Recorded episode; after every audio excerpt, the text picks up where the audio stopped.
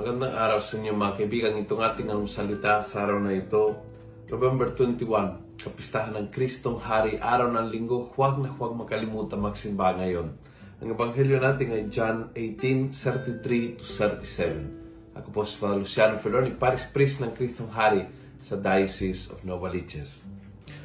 Sabi ni Jesus, Pilato ang nagtanong kay Jesus, So, you are a king?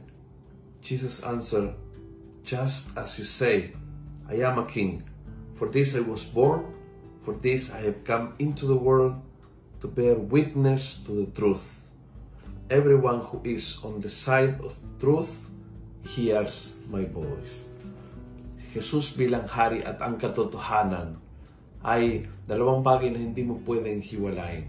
Kaya ang isang Kristiyano, ang isang tao na kumikilala kay Jesus bilang hari ng kanyang buhay, lagi naghahanap what is truth.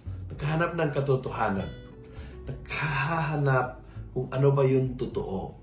Napakahalaga po ito ngayong panahon na punong-puno tayo ng fake news, ng trolls, punong-puno ng mga nakakalitong balita. Ang isang Kristiyano ay laging mapayapa habang hinahanap ang totoo.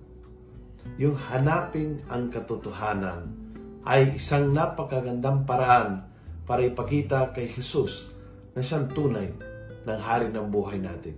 Na hindi siya hari ng ating spiritual life, kundi hari siya ng ating buong buhay, buong life. Kaya every aspect of our life ay naghahanap ng katotohanan para kay Jesus. Kung nagustuhan mo ang video nito, pass it on. Punuin natin ng good news ang social media. Gawin natin viral araw-araw ang salita ng Diyos. God bless.